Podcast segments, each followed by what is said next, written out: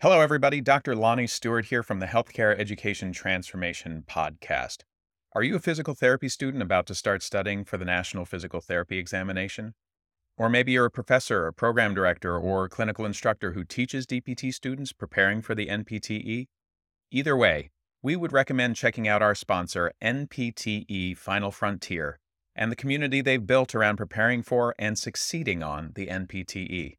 That exam and the preparation that goes along with it can be long, tedious, difficult, and stress inducing, but it doesn't have to be. NPTE Final Frontier has the tactics and resources to help address all of the usual barriers. They even have scholarships to help with NPTE study courses, FSBPT registration fees, and even research opportunities. And if that's not enough, they're even donating to the very first annual HET Podcast Scholarship to be awarded at the end of every year. Go to npteff.com for all of the details and use code HET for 10% off all purchases. Links to both the NPTE Final Frontier and their scholarship options are available in the show notes. And now, let's get ready to learn. Hello, everybody. Dr. F. Scott Feil here, and welcome to another Teach Me Something Tuesday episode of the HET podcast. Today's episode is all about gratitude. I have to admit, this is something I was not very good at for a long time in my life. I would say I've only really started actively practicing gratitude within the last three years. Some of that had to do, obviously, with uh, COVID coming and just being thankful and grateful for uh, having a relatively happy, healthy life and happy, healthy family. I think a lot of it really had to do with me just having a mindset shift and realizing that I don't have to do these things in my life. I get to do these things in my life. The benefits of practicing gratitude are nearly endless. Right? Studies have shown that people who regularly practice gratitude by taking time to notice and reflect upon the things they're thankful for experience more positive emotions, feel more alive, sleep better, express more compassion and kindness. And some have even shown to have stronger immune systems as well. I think it's super important to actively practice gratitude and be thankful for all that we have and all that we've done in our lives and all that we're able to do and all that we're able to give to people in regards to teaching and educating and just helping people in healthcare in general. Three of the qualities of gratitude that that I felt were were super important were to kind of break it down into one, feeling grateful for the good things in your life right? Just realize if you want to stay positive and stay in a positive mindset, then feeling grateful about those good things in your life, elevate them and just make them feel more happy, more positive. The second quality was really expressing your gratitude to the people who have made your life better.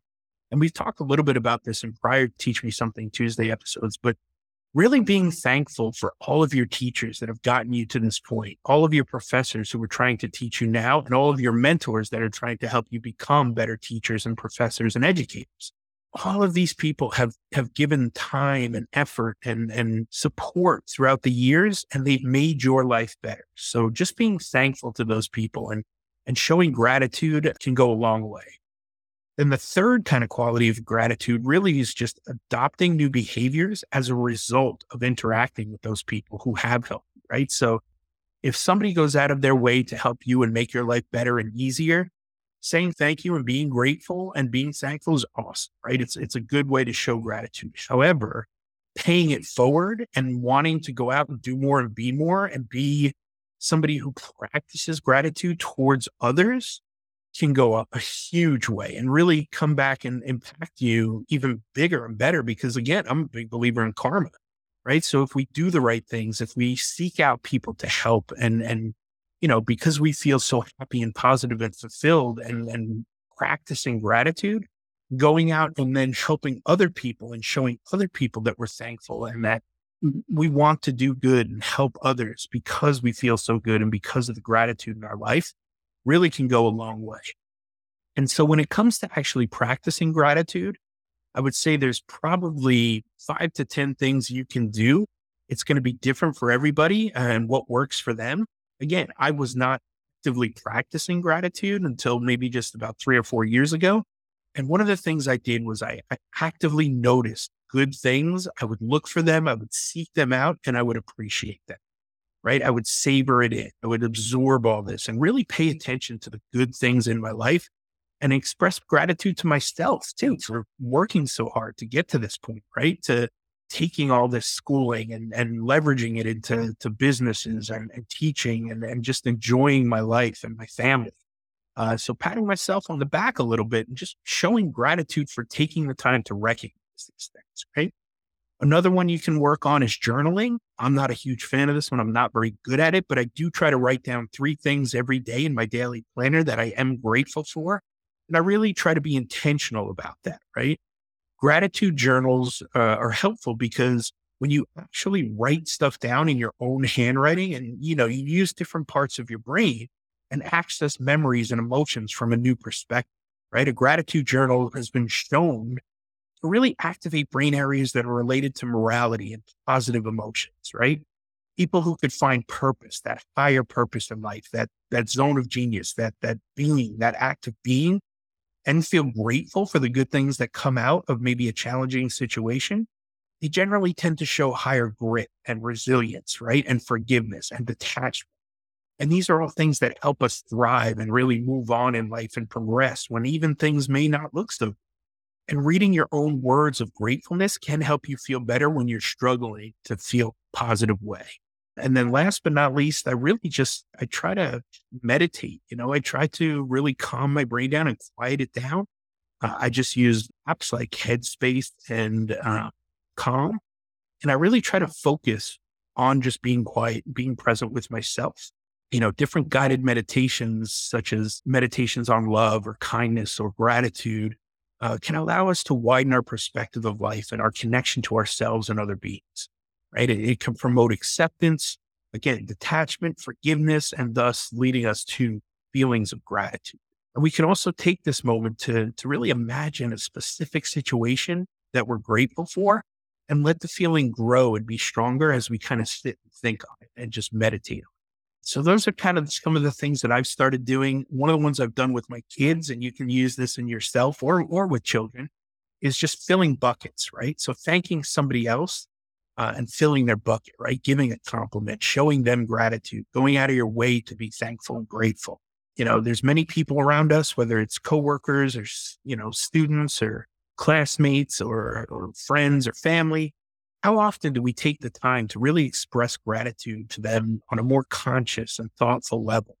Right. I mean, sure, we say thank you every time, you know, somebody does a favor for us or picks something up for us or holds a door, but give yourself the time and the purpose to choose someone each week. You know, somebody new that you're going to learn how to express gratitude differently to them. Right.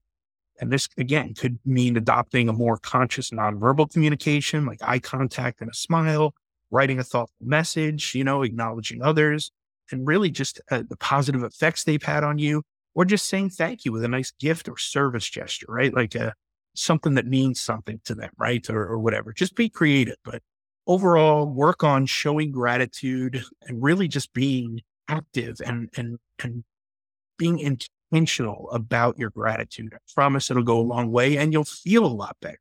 You'll feel less stress. You'll feel more happy. You'll feel free uh, gratitude is is quite the mindset, and it's a very powerful thing when it's practiced with intentionality. So I hope that was helpful, and we'll see you on the next one. Well, I hope that episode was entertaining as much as it was informational and educational. If you enjoyed this episode or any of our past episodes, we ask you to please subscribe to the podcast and leave us a rating and review. And please share out the episodes to those who you feel may be able to benefit from them. We also urge you to follow us on all social media platforms at HET Podcast and let us know what topics or experts you would like to hear from in future episodes. And just as a reminder, none of the information on today's show should be considered medical advice. It's simply infotainment or edutainment to help educate our audience. For medical advice, we always advise you to reach out to your preferred medical professionals, and we'll see you on the next show.